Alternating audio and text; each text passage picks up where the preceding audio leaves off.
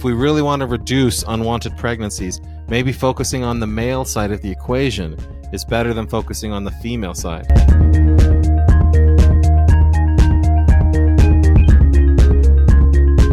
Welcome to Latter day Lens, unscripted, faith promoting discussion of current political events with Sean, Sam, and Matt.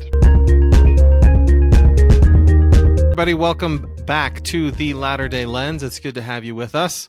Hope you'll stay with us for a while as we discuss the many important things we have to discuss today. I just can't believe all the important things we have to discuss today. Okay, we got we got some stuff in the mailbag. Now, first of all, I want to say this. I've noticed that our listeners are kind of intelligent people. You guys ask smart questions and you guys have insightful comments and uh, you tell us that we're wrong when you notice that we're wrong. And so that's this first one. The first listener says, okay, so this is related to last week we talked about medical cost transparency. That was your topic, right, Sean? Medical Yeah. cost. Okay. And they say that that topic is more complex than our discussion led on. I'm shocked by this. I feel, I feel like we do a lot of research into these topics, but we would never just say No, no. something without being sure it was well researched. Anyhow, they said that most of the resistance about transparency comes not from hospitals, but from a rat's nest relationship with insurance companies who have benefited tremendously from the complexity of their role as middlemen. And they know also that Mm. President Trump was the one that signed the executive order requiring transparency, as painful as that should be to admit. Before Sam rubs that in your face, Matt.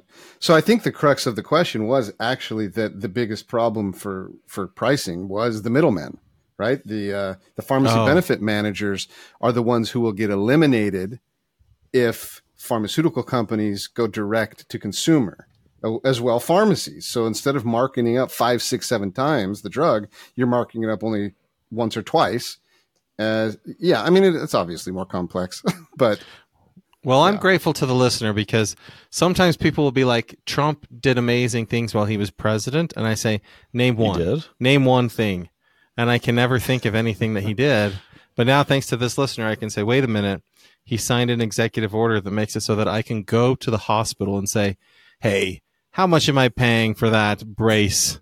I want to shop around a little bit before I purchase. Oh, you praised brace. it last week, and now you're just being facetious. If Biden got credit, you were real thrilled about the topic. But now that now that Trump is doing it, Even last week, I didn't like it. I think it's so stupid.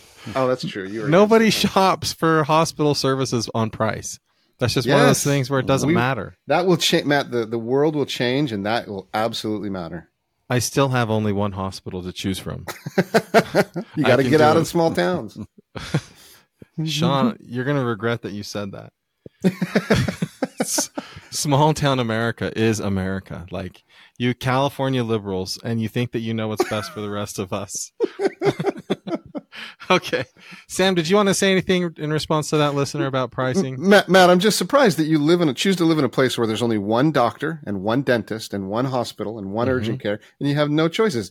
Do you, they're all your neighbors, Mhm. right? Yeah. I don't want anybody to know that much about my body unless I see them on a regular basis. And I bump bump into them at church or at the grocery store, I'm like, hey, how's that uh. injury doing that you had a little while ago? And we can have a nice conversation about my health, just like as casual conversation. It just makes me feel safe. Okay, okay.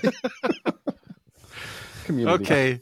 The other, another listener writes, this is about your story about realtor, Sean. Yeah. They said what Sean did in his home purchase was illegal. That story makes realtors look really bad. That seller was robbed by a realtor who was legally obligated to act in the seller's interest. Sean is a lawbreaker. Uh, that's actually, it's not true at all. It's not illegal. The seller was presented with a, a legal option to reduce commission they pay because the buyer chose not to have their own agent. That was simply it. I could have gone to the seller and I could have said, "Hey, let's eliminate all realtors totally, so we don't have to pay thirty thousand. No, we could have hired a, a lawyer, They had already negotiated with that realtor some kind of a contract. not a contract. No, they didn't. They just said, "Will you re- represent us?" And they said, "Yeah, we'll represent you." And the only contract they signed was when we actually sold and bought the house. What about when the realtor decided to list the home? There's no contract, I don't think. Yeah, there is. Whenever I ask a realtor to list my home, I have to sign a contract with that realtor. Oh, maybe I'm not remembering correctly, but what what the contract that they signed with that realtor again, before we would have met any realtors, we could have just hired a lawyer. The realtors aren't necessarily involved if we want to sell and buy home. He's not saying that what you did. I don't think they're trying to say that you broke the law. They're saying that the realtor, what the realtor did was illegal because No, the realtor wasn't. is supposed to represent the seller. They did right, represent the seller. But if there were 50 other offers, maybe there was another better offer than yours. No, the contingency we had was this. If you want seller, I can represent the buyer Buyer. as well. And if you're willing to trust me to do that, what I'm going to do is reduce my commission. And the contingency was, look, if you get of these many offers, if you get a cash offer that is well above what the house will be appraised for, that will definitely trump all of this. But what if they got a cash offer that was exactly the same as yours? Well, then they had to trust their realtor that, that I was the a reputable buyer. Well, so anyhow, I don't I don't understand real estate law, but I'm just trusting our listener, Sean. Just like I Oh. trust the listener that said Trump was right or Trump did that thing, you should trust the listener that says what you did was illegal. And you make, it's okay. If it's all right if you don't trust listeners as much as I do, Sean. Uh, okay. okay. All right, last one. Now, this one uh, could be considered maybe a topic all its own. Um, so we don't have to discuss it too much if you don't want to. But okay, this listener says they have a plan to save Ukraine and it's 100% perfect and it fits on a postcard. So here's the plan to save Ukraine. Step one the U.S. commits to cutting off all aid to Israel when the price of oil goes below $20 a barrel. I think right now oil is at like $80 a barrel. What's the mechanism to force it down to 20 a barrel? Well, that's the next part. Oh. But when when oil was below twenty dollars a barrel for a long time, that's when the Soviet Union collapsed. So there's a Mm. lot of thinking out there that says if you get oil prices below twenty dollars a barrel, then the Russian economy is not sustainable. Oh, so that's that's the point. Oh, okay, okay. Yeah, yeah, yeah. So then it says the remaining steps would happen automatically. So step two, Saudi Arabia and Iran would immediately increase oil production, and that would cause the price of oil to plummet, right? And Russia's oil revenue starts falling through the floor. The Russian economy goes into free fall. Step five, the Russians eat Putin. and it says it has the additive advantage of slowing Israel's genocide. What do you think about this plan, Sean? Using Israel as a prop, as a tool to uh, manipulate oil prices. I, I, maybe I'm dumb. I just what is the mechanism to force the, the price of oil down to twenty dollars a barrel? How would you cause that to happen? Saudi Arabia and Iran do not like the state of Israel. So if the United States were to say, we will not protect Israel if oil is below $20 a barrel, then that incentivizes Iran and Saudi Arabia to produce oil so that Israel loses the support of the United States. Now I understand. Wow, that is pretty. Oh, Wait, it's a 100% perfect. what do you think, Matt? I think that it is important for us to support the state of Israel. I do think it's also important for us to protect Ukraine. I think we need to find ways to do both of those things simultaneously. Yeah, I agree with that. The parent inside of me likes the idea of manipulating everything in the world and trying to control things. Um, but I don't think that that's what friends are supposed to do. Don't you remember, though, thinking about the people who were supposed to overthrow Putin? Wasn't it the billionaire oligarchs, all the rich Russians that would be impacted by all the trade restrictions and all the freezing of assets and stealing of yachts and whatnot? Like those, that group was supposed to eat Putin alive. Yeah. So what happened was India and China are purchasing oil illegally from Russia at cheaper prices at $50 a barrel. So Russia is saying, Hey, we're willing to go through all of these back channels to get you guys cheap oil, cheaper than what you would get on the market otherwise. And they can make a profit on it at $50 a barrel. So that's why this soft power approach hasn't worked. So that's why the listener says we got to get it. If all oil prices are below $20 a barrel, then Russia can't use back channels to get cheaper oil to India and China. I know, but this entire argument is based on the idea that it's the common folk of Russia that would overthrow Putin. And it seems to me in the beginning of the war, everybody thought that Putin's billionaire friends would hang him if they lost their money, their resources, their assets, and their liquidity. Like if their yachts were taken away and their helicopters and their airplanes and their freedom, their passports, all that was done and he's still there. Yeah. Why do people think that impacting the common Russian more severely than they've already been impacted is going to create a better outcome? I guess I don't see that. Yeah. Well, the problem for Russia right now, I, I read in the Wall Street Journal recently, they can't afford to win in Ukraine and they can't afford to lose in Ukraine. Their entire economy right, right now is based on selling oil to build weapons.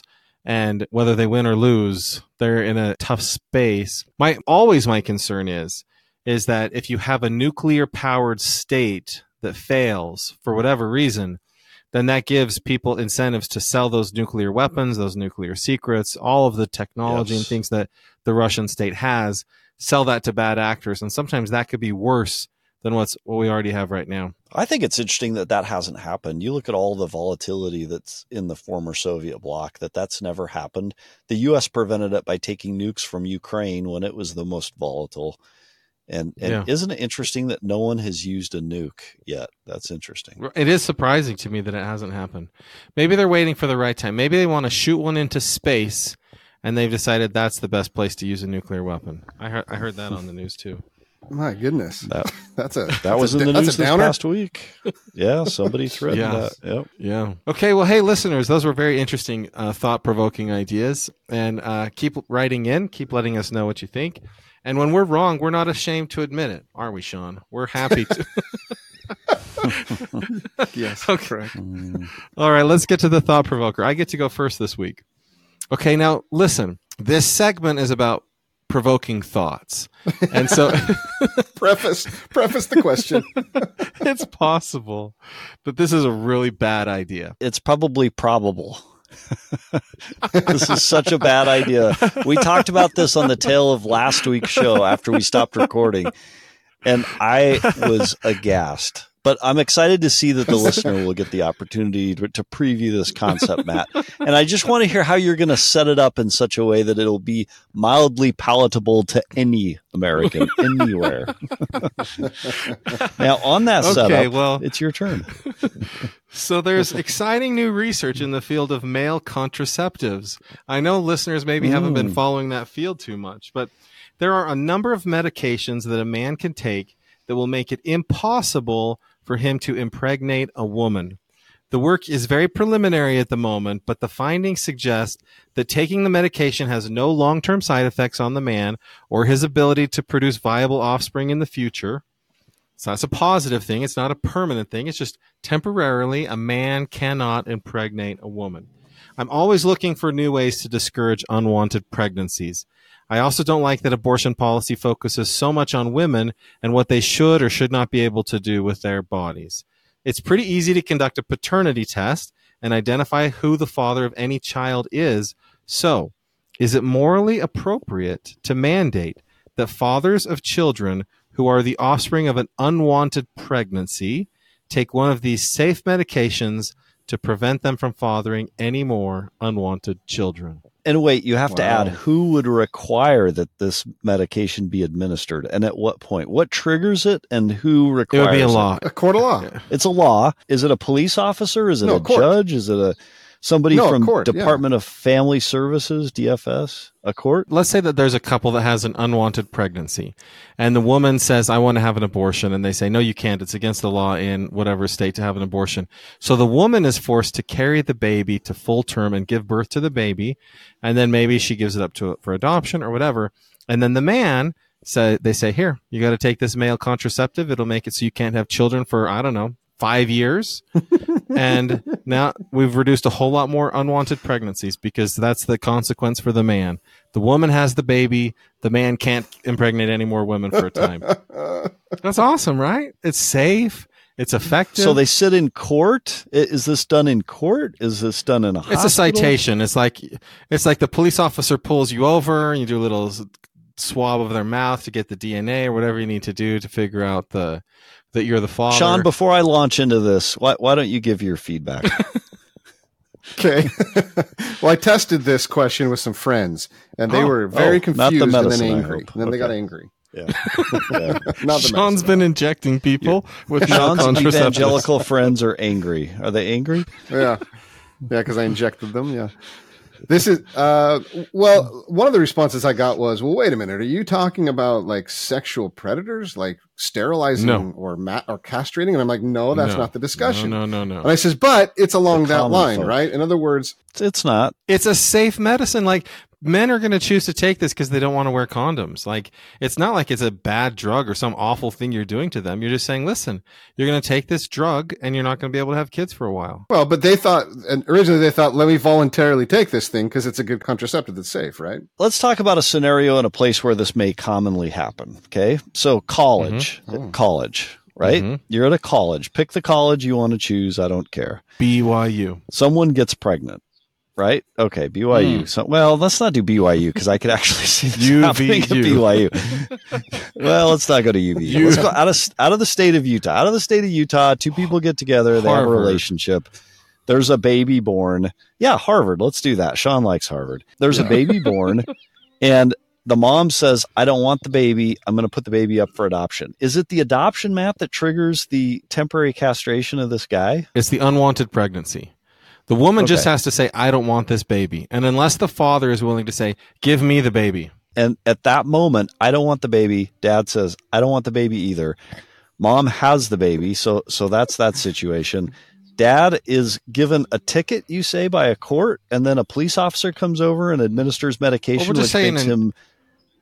Is he impotent or is That's he right. okay? He can no longer have kids. Yeah, there's different ways that it works, but sometimes it just makes it so the sperm can't find its way to where it's trying to go for a time. This may possibly be the dumbest idea we've ever brought up on this show, and here's the reason why. Here's the reason why. Because government has women. absolutely no place in this social issue. Get government out of it. Matt, you and your do good Democrats, you want to inject yourself into these into these topics and and you want to be the guardians of social policy. Stay out of it. Stay out of it. Listen, why, the conservatives who are making it illegal for a woman to have an abortion, how are they not already overstepping the bounds of government when they're telling these women that they can't have abortions? I happen to agree with it. I think government should stay out of the moral aspect of abortion and having a baby. You're trying to administer a medication to a young man that may make him unable to have a kid for several or multiple years, which, if it goes awry and it's not tested yet, may make him unable to have kids forever and ever, right? That's a challenge. I, I think the, the penalty is worse than the crime. You take that young man and change it to a young woman, and that's exactly what abortion policy is doing in the U.S. right now. So I'm just trying to find if a woman gets pregnant, she cannot get pregnant again. That's a good idea. Let's take one wrong, inflict another wrong, and we'll make two wrongs equal a. I forget what the A right. statement is. It's A right, basic right. mathematics. A negative times a negative Okay. equals a positive. hey Matt Positive. I'm definitely giving you the points here because yes. Your motive in Oh this question goodness. I think it's the right motive right the fact that Interesting. You have two people who cause an unwanted pregnancy, a man and a woman. And Mm. although there are some laws like child support, those are hard to enact. Those are hard. So you, what you have is a lot of men being able to skirt their huge responsibility and the burden falls on the woman to either make the hard decision to have an abortion or to raise a child or to go through the hard emotional process of giving that child up for adoption. And the Yeah. burden falls upon the woman. And we do nothing as a society we don't do very much to hold that man accountable, right? Like I know multiple Mm. men who avoid paying, paying child support by simply saying, "All right, I'm going to quit my uh, science profession. I'm going to go do roofs for cash, so I don't have to pay all this money and live like a pauper." My like, dad did that. cow." Yeah, my dad did that. Yeah, it's common, right? Yeah.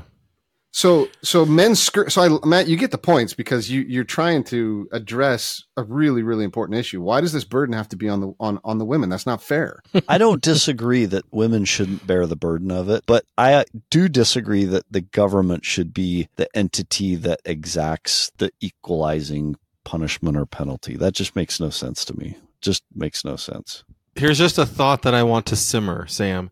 A woman can have an unwanted pregnancy only one time in nine months because while she's pregnant, she can't get pregnant again. But a man can go around and impregnate a whole lot of women in that nine month period where this woman is not having more unwanted babies. So I'm just saying, like, if we really want to reduce unwanted pregnancies, maybe focusing on the male side of the equation is better than focusing on the female side. I have a better idea. to Matt. And to my children who are listening, I apologize profusely for this idea. How about if we just take, we just switch them? Like if the guys end up doing wrong, let's just switch all the things that make these things happen and we'll just see how the guys feel about having a baby. There's actually So- a Okay, guy. okay, hang on, is- hang on. So Just Sam accused Matt of bringing the stupidest solution possibly we've ever heard. Sam so, just so I it. brought a dumber, I brought a dumber idea. There's a movie.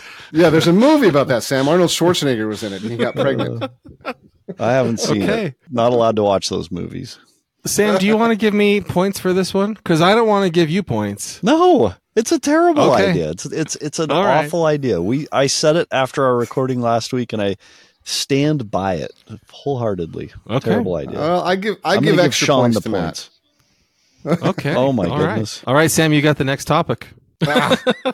Okay, so it's interesting if you go back in the employment situation and you go back into society two decades ago as a kid new to in a workplace you learned certain skills to communicate. You learned how to shake somebody's hand look them in the eye have a conversation ask questions. Fair?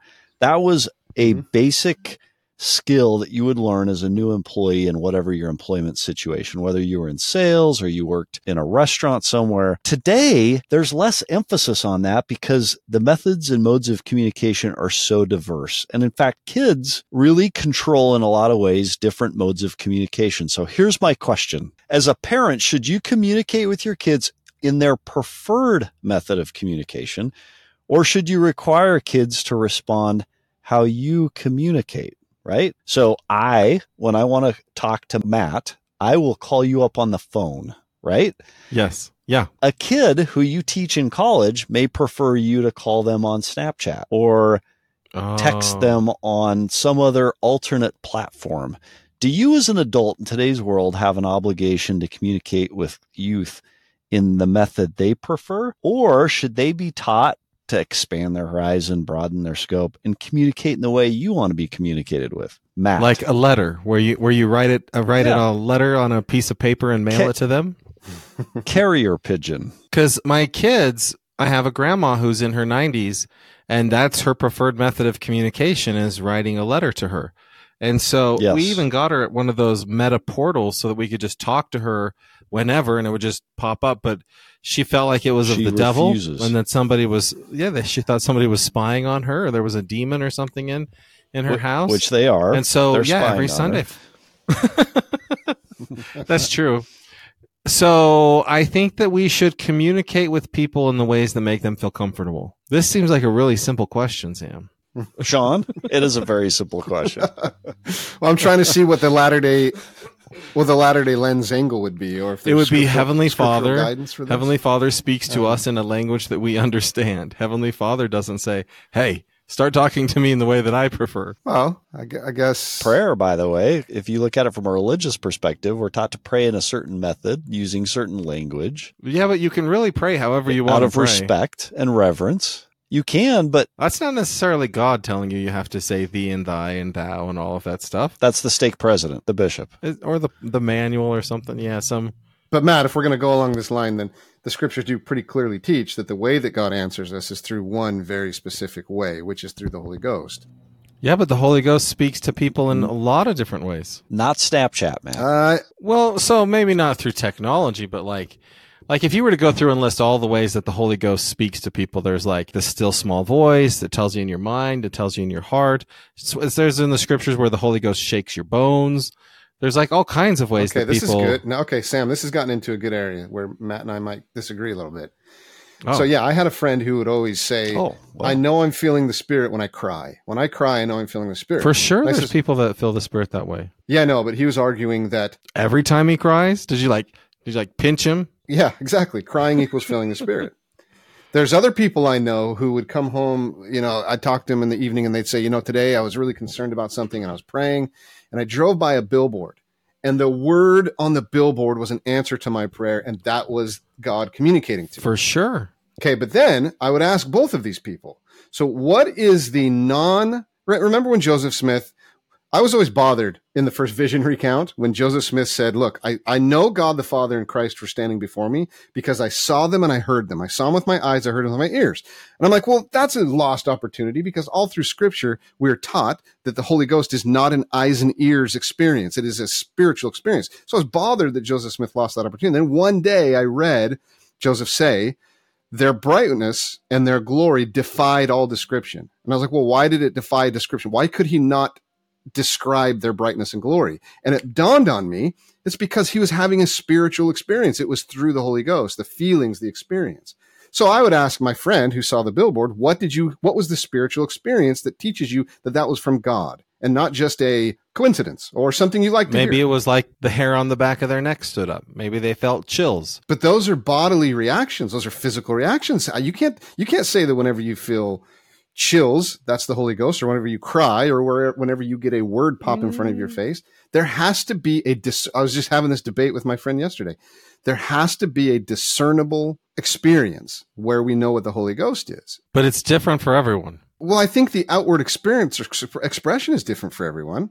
Yeah. But I don't. I wouldn't. I would disagree with you that that God sends the Holy Ghost to you and it would come the only discernment or evidence is it chills on your neck and he sends it to me and it's a burning in my bosom. Yeah, yeah, for sure that happens. Yeah, I disagree. I don't think so. Oh, okay. I think that the chills on the neck, the crying is a result of us feeling a common discernible Holy Ghost. Otherwise, how how possibly could we discern whether or not it's from God or from our own emotions? You learn it in time. You learn how the Holy Ghost communicates with you you learn how God communicates with you in time. If I go through the scriptures and I read all the different ways that people feel the Holy Ghost, I felt it in all those different ways shaking the bones, burning in the bosom, thoughts in my head, still small voice. Yeah. Right, a mighty wind sometimes. You can't like say this is it and then this isn't. Like maybe you're going to feel a burning in the bosom and I'm going to feel shaking of the bones, and that's fine. No, I totally agree with that. But I do think that there's a common right, there's an attribute to the Holy Ghost. We truly believe the Holy Ghost is is a real being, a real person. Yeah. And the way that he influences us is a specific way that's attributed to him. You're saying to Sam's question, the Holy Ghost speaks with us how the Holy Ghost speaks. And then we understand it. It's up it's on us how we understand it. Uh, yeah, I think so. I'm just trying to argue from a scriptural perspective. Yeah. Right. I'm saying the opposite. I'm saying the Holy Ghost speaks to us in a way that we can understand, and He changes how He speaks to match us. That's the that's the part you don't think is true. That's interesting. I mean, God speaks to us in our own language, Sean. He speaks to us in our own time and circumstances. That's a good example. Let's say I'm in Ukraine and I'm kneeling next to Alexei and we're praying. And God answers us both, let's say, gives us revelation through the Holy Ghost. That's yeah. true that in the mind of, of Alexei, he's going to hear the message in Russian, in his own language.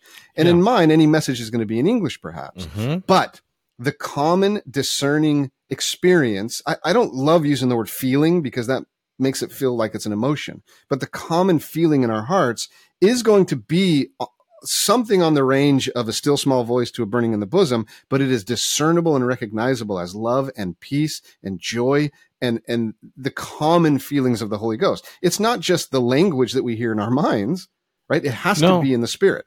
Uh, okay. I think that there are people that are more logical and there are people that are more emotional. And I think that the Holy Ghost speaks to people in a way that kind of fits who they are. And so I think that emotional people are unlikely to hear kind of like logical reasoning sorts of things from the Holy Ghost. They're going to be more likely to have feelings as the way that they experience it or communicate with the Holy Ghost.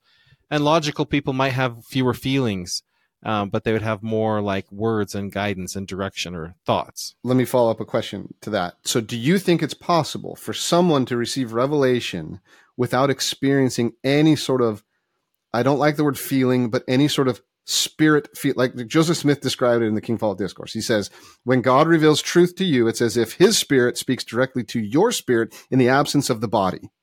And I believe yeah. that.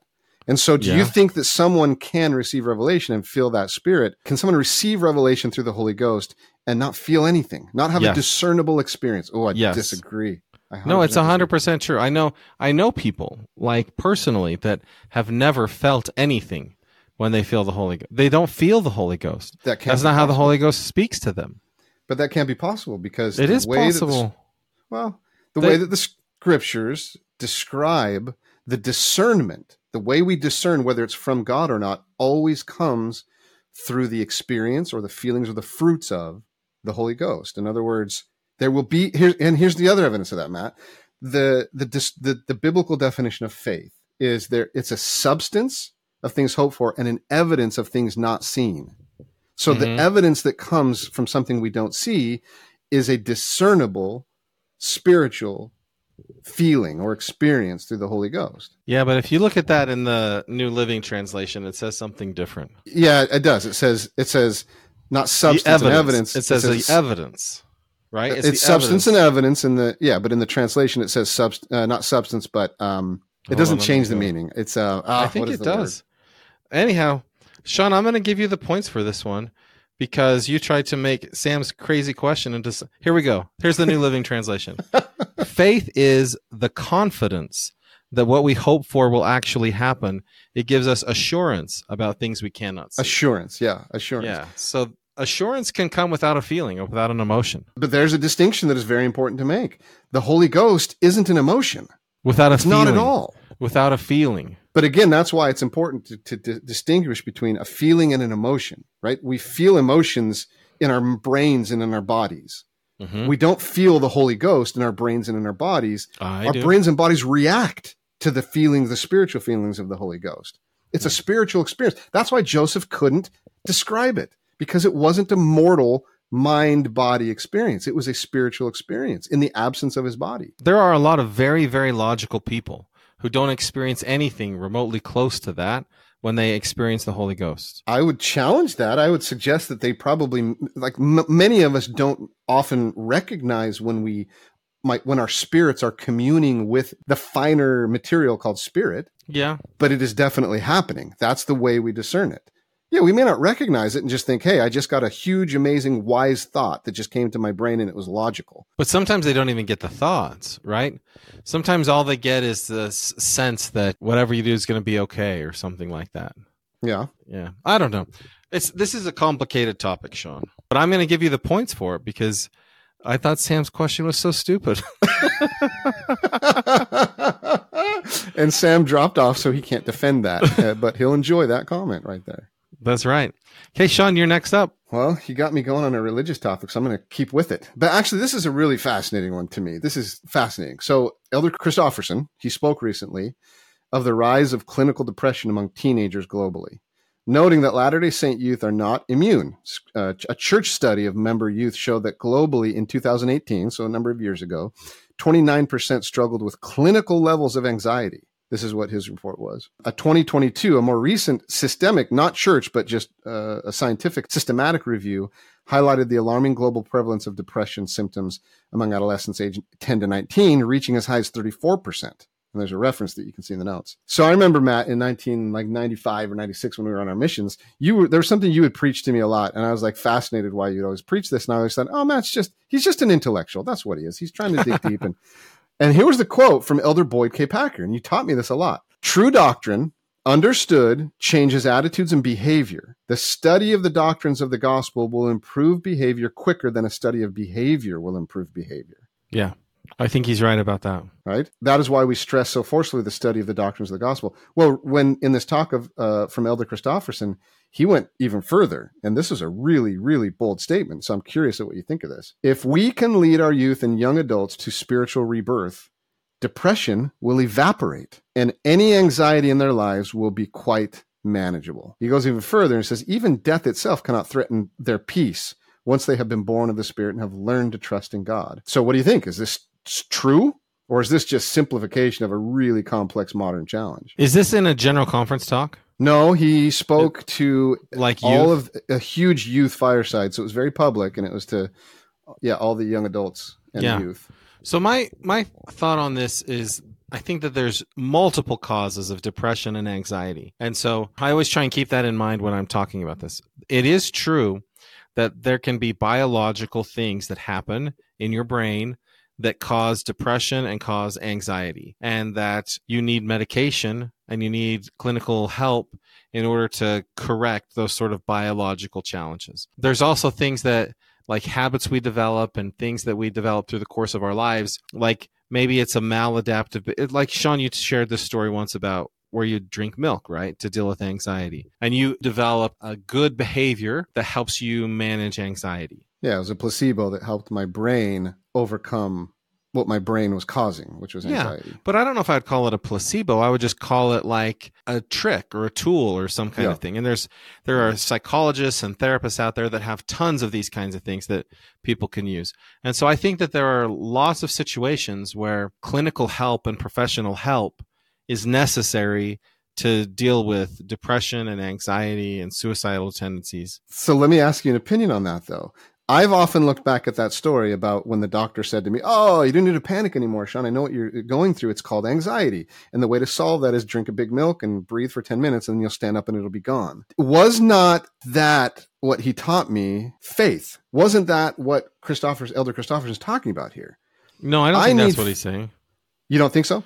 No, he's talking about faith in Christ. He's talking No, I know, but but the concept and principle that I could I could put trust in something that is unseen, that is true, right? The truth that existed was my brain invited the anxiety in and was controlling it so my brain could push it out. Yeah. I think that's true. And so he was causing me to put faith in something, no? I maybe, I don't know. I do know cuz I deal with anxiety and it's situational. There's situations that cause me deep anxiety and these like mental tricks and things like that where there's like talk to yourself and say it's not that threatening. It's not that bad. You're going to get through it.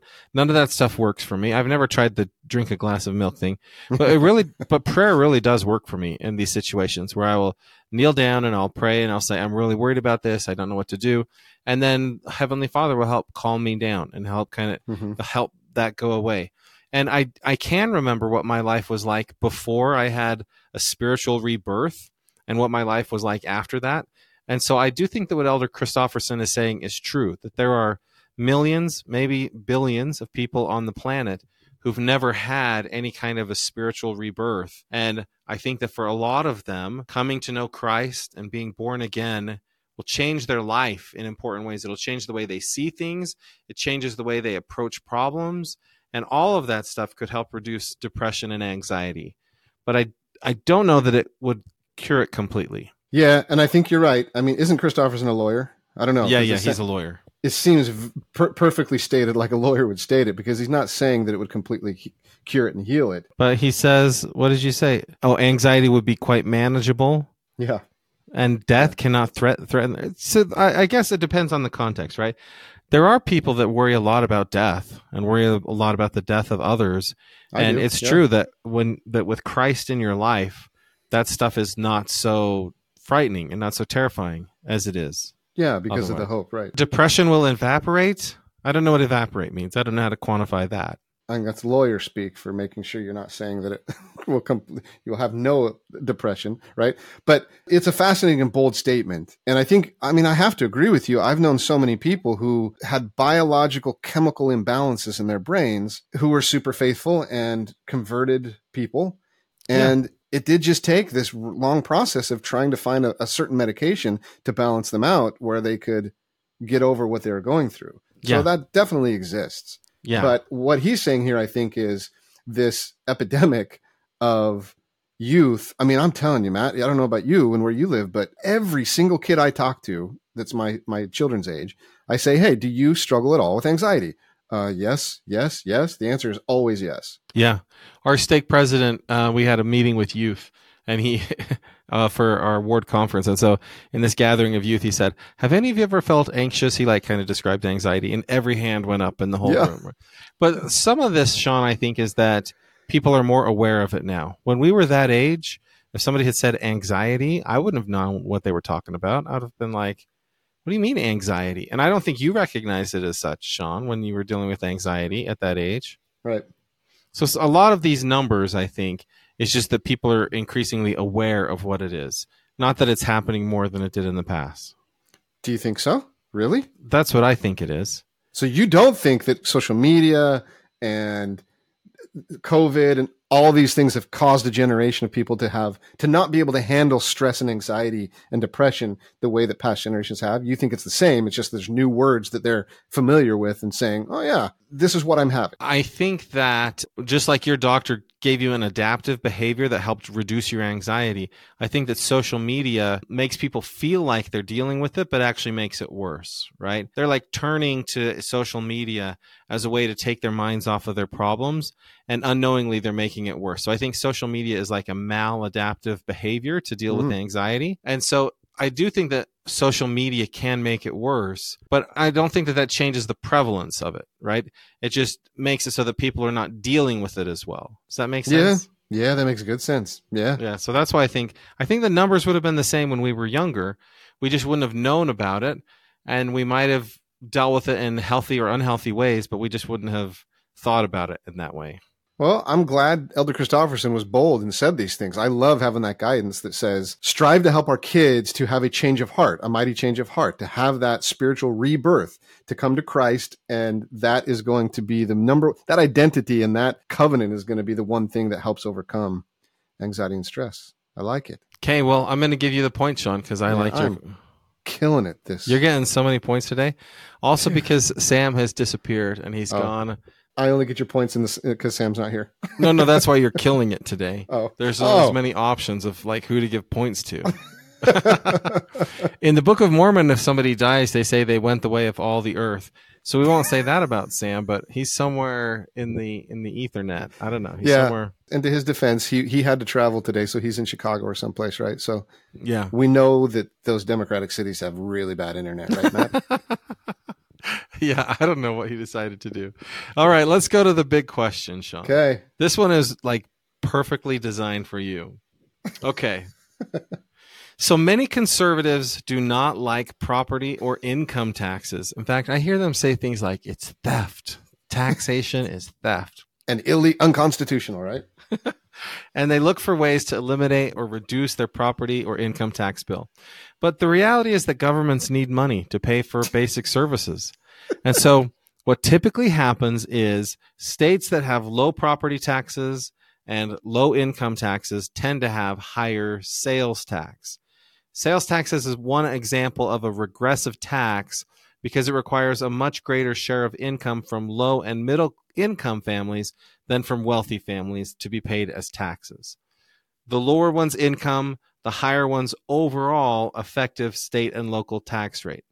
On average, the lowest income, 20% of taxpayers, face a state and local tax rate nearly 60% higher than the top 1% of households. So here's the question, Sean. When you factor in higher sales tax, is what you're saying, right? Yeah, yeah. So, like, okay, let's say that, okay, in the church with tithing, we pay 10% to tithing, right?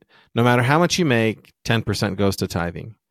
But the way that the tax code gets structured is income tax, right? Maybe the wealthy pay a higher percentage of their overall income in income tax, but they're not paying a higher percentage overall of their income in taxes because they're not buying, because whatever they're spending on food or clothing doesn't amount to that much of their total income.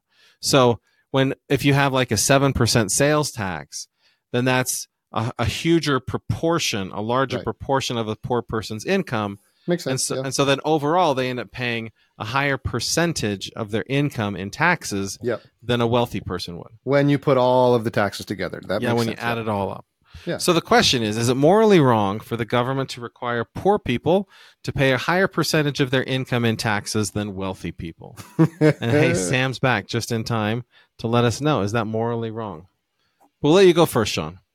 I mean, again, I have to take issue with the premise of your question. What are you talking about? I just explained it. No, I know, but I disagree with it. Wait, you disagree that poor people are paying a higher percentage of their Not ta- not with that. No, I'm not Oh, disagreeing okay. with that. What I'm disagreeing with is governments need money to pay for basic services. Of course, that's true, but you're say, saying it in a way that there's no one would argue that government overspends, right? Yeah, but you can't change the question, Sean. But I'm trying to like but I- if you just go basic services, just just roads, roads alone, someone's got to pay for roads, right? Which, by Okay, the way, if- is a, a new innovation. Governments didn't used to do that. But even if you're going to just go roads or schools But that's a great example. The government didn't always pay for No. roads, right? or fire departments or police departments, Okay, or- but a certain amount of taxes will cover a certain amount of services, okay, right? And I can pay lower taxes if I have fewer services from government. I'll You're- have to pay higher. you're changing taxes. the question, Sean. That's not the question. I'm not. Here's what I'm, my point is, and it's relevant to the question. If the government provides less services, then overall its citizenry will have to pay lower taxes, and poor people and rich people will have a manageable tax rate. I want to know: Should a poor person? Is it immoral for a poor person to pay a higher percentage of their income into taxes than it is for a wealthy person? I- don't think it's immoral. No, I don't. Really? Because Jesus never said like, "Take from the poor to give to the rich." Are you quoting Robin Hood? No, no, wait. Robin Hood was take from the rich and give to the poor. Yeah, you're thinking of. I don't. I don't think that Jesus would like say take from the poor so that the rich don't have to pay as much. So maybe the poor should pay zero taxes. Is that what you're suggesting? Should the rich pay all of the taxes? In my world, yes. In my world, There you go. uh, of the three of us, Sam would be the only one paying anything in taxes, and Sean and I would be selecting the public services we want him to pay for for us. That's awful, man. That's more immoral. That is more immoral than your premise of a higher sales tax makes poor people pay a little more tax. All right, it's shocking. Like, shouldn't there at least be equality that they should pay the same? How would you accomplish that? then you just you raise income taxes on wealthy people so that they're so that it equal it's not hard this is like simple math right it's like okay the median income in our community is let's say 40,000 a So year so flat tax. You want a flat tax? no no no not a flat tax Why wouldn't right? that do it? Well you could get rid of sales tax i suppose if you want to get rid of sales tax and property tax Get rid of sales tax and have a flat income tax so that everyone pays 25% whether you're poor or rich. They're all paying the same percentage. That's what you're arguing for here. you could do that if you got rid of all of the other taxes then that would be fair right Yeah. that would be at least equal that everyone pays the same proportion of their income but then you have to figure out like there's these people out there like the way that the super rich do it is they don't actually ever make any income they take loans out and they live Right. off of the loans and then they sell assets to pay off the loans so that they don't have any income That legal way of avoiding taxes is un, in, is immoral, is what you say. it would be in in my opinion it's immoral if a person's super wealthy and has let's say assets of a billion dollars and they just sell assets to pay for their livelihood and they never ever pay taxes whereas a person who's like living paycheck to paycheck is spending a huge portion of their income on taxes that seems immoral yeah Do you really think that's immoral? yeah. Huh. Yeah. We all agree in society that we're going to all do our part in society. And so I, I think that it's immoral for a person to try to avoid paying their fair share. But of- Matt, the bill, the billionaire who has 15, 30 businesses employs 3,000 people and the government's taking their chunk of that. There's plenty of taxes being or spread you around. could say that those 3,000 people are enabling that billionaire to have a company, right? yeah. The billionaires, you're thinking of it like the feudal system or something like that. That like the billionaire, all those employees belong to that billionaire, and that billionaire is contributing to society somehow by letting those people have jobs and But if the businesses didn't exist, then all of those people wouldn't be receiving an income and there would be no taxes to collect for this greedy, sloppy government to take and put posters up. So then maybe the best solution is to have no income tax and have only property tax. You only tax the assets that a person owns so that the rich people every year, you just see what their assets are worth and they pay a percentage of whatever they own to the government. And then there's no income taxes. Okay, so you've proposed three separate different tax plans. Which one are you going to go with? I'm just going to go with the one that I say it's immoral for rich people to pay a lower proportion of their wealth in taxes than it is for poor people. So would you change the law because the law enables that? Yes, I would definitely. It turns out that the laws were made by billionaires and rich people, and they they write the laws in such a way so as to give themselves an advantage. Why not teach? Why not go and educate? You're in education. Why not educate the younger people? Apply those laws, those codes, those smart ways to save and earn money and retain your own money. Why don't you in education teach poorer or younger people to do that? How to like get a million dollar loan from your father and purchase a business empire so that That's you can not the only way to do it. No, you can. Anyone can create a C corp An S corp where the Mhm. tax is only on distribution, the taxes are only going to be on. Yeah, but where are they going to get their money from?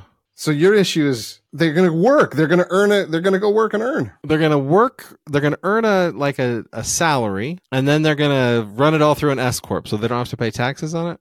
I mean, that's a tactic that works. Yeah, that's immoral. that's immoral. You got to pay taxes on the. You have to pay your fair share in society. But if you teach those principles to poor people and it betters their lives and they're able to get out of poverty, that's a better thing than than having them pay a fair share in taxes. Well, if you're if you have uh, W two income, you're going to pay income taxes on that, no matter what, whether you run it through an S corp or not, right? Right. And and we need employees. Like the American society doesn't work without having a, a large portion of the society working in industries and in companies. So we don't have to like teach people to live a different lifestyle. We could just use policy to say everybody's going to pay their fair share, and you rich people who've been writing laws to get out of it, we're going to get you too. If you're saying a flat tax makes everything equal, I'd be interested in that, but I don't think you're just saying a flat tax because you're saying that rich people will use their wisdom and knowledge to avoid even counting anything as income. Well, I don't know that I would call it wisdom and knowledge, right? I would call that cheating. It's Some people will cheat. it's well, legal. it's you have to- legal. Well, I would have to. I would write the law in such a way so as that everybody pays their fair share, and as long as everybody's paying their fair share, What rate would be fair share? I mean, we got a lot of debt, Sean. We got a lot of debt. Okay, so give me a rate. I'm di- uh, I'm interested. Give me a rate. What if you're in charge? Sam's back. I'm fascinated just for a quick question because I'm going to lose internet again. I'd pay my fair share, whatever that is, to get good internet wherever it is I am. But I'd be curious to find out what is Matt's definition of fair share? Like, from what perch does he stand to decide what's quote unquote fair and not fair? I would say the same proportion, right? The same proportion of your income, or we could do wealth if you want to do wealth proportion, right? It's based on a percent of income. It's not. Well, but not everybody's an income earner, right? So for some people it would be income, but other people it would have to be wealth. I know. I'll use the scripture word for this. Increase.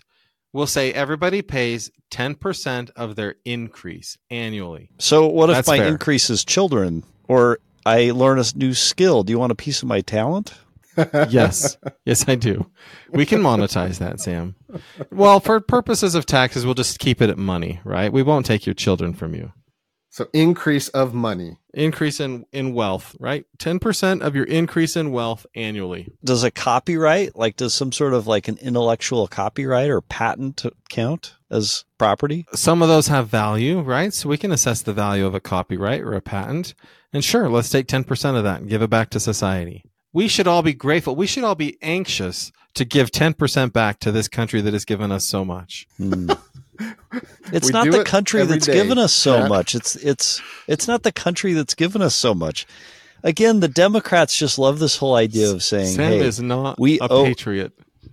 I'm a complete Why do you not love America? Why do I you love not America. love this country? I'm the one who believes in the in the American dream, the promise that you can come here and better yourself. You're the one who thinks that American dream is dead. This the American dream is alive and well not because America gives you something that you don't deserve and you have to pay back a debt. A great entrepreneur that betters the world around him does so and gives others opportunity to create that same life for themselves and for others around them. There's not a debt owed somebody that's truly grateful for what they have, they're going to want to give and give back and build and grow. Government can't do that. All government can do is provide basic defense. There's some basic, simple things. I don't think, I think this notion Roads, of fair share, security, I think this notion of fair share is overplayed. Matt. It's fair. It's overplayed. I think it's tough for you to truly say what fair share means. I am Yeah. so surprised to hear you guys. Matt, say I'm that. for any policy that reduces taxes overall because I think I trust individuals, poor, rich alike, to decide what's better for us as a society than bureaucrats who waste, waste, waste, waste, waste. Waste. I hate the Waste, concept waste, that waste. someone who is spending someone else's money, someone sen- spending someone else's money on other people. I love. I think Milton Friedman was right. The worst way to spend money is to take someone else's money and spend it on someone else. It will be wasteful. It will not be spent wisely. And last week we gave five examples of how that's done in California. It, it- I did is, not like your examples, Sean. Your examples were bad examples. they were true examples. Hey, well, I'll let you guys have the last word on this. I really, really tried. I tried to help you see the world through Jesus's eyes. And- Didn't Jesus say, "Give unto Caesar that which is Caesar's," and Caesar's is the Yes. stuff that we collect and amass More. and the culture we build and grow. It's not God's law; it's government's The law. Government has no business in anything. Amen. Points I love Sam, Ronald Reagan's line, "Hello, I'm here with the government and I'm here to help." That's not reality. That isn't a help. It's a hurt. The, provide basic services, collect as little as you possibly can to provide those, and allow people who are Amen. grateful for what they get from the country to give back in unique and interesting ways. That is role, the role of government. okay, well, that's going to be the last word. Hey, listener, thanks for joining us. Have a great week. That is all the time we have this week, but that doesn't mean the discussion is over. In fact, we include links to the stories we discuss each week in the podcast description to encourage our listeners' participation. Each of you have an important perspective that builds the Latter day Lens, and we want to hear from you. Let's continue the discussion on social media. You can find us on Instagram at Latter day Lens, on Twitter at Latter day Lens, on Facebook at Latter day Lens, or you can email us at thelatterdayLens at gmail.com all one word. Finally, please make sure you subscribe to get updated content each week. Thanks for making us one of the most listened to podcasts. We love our listeners.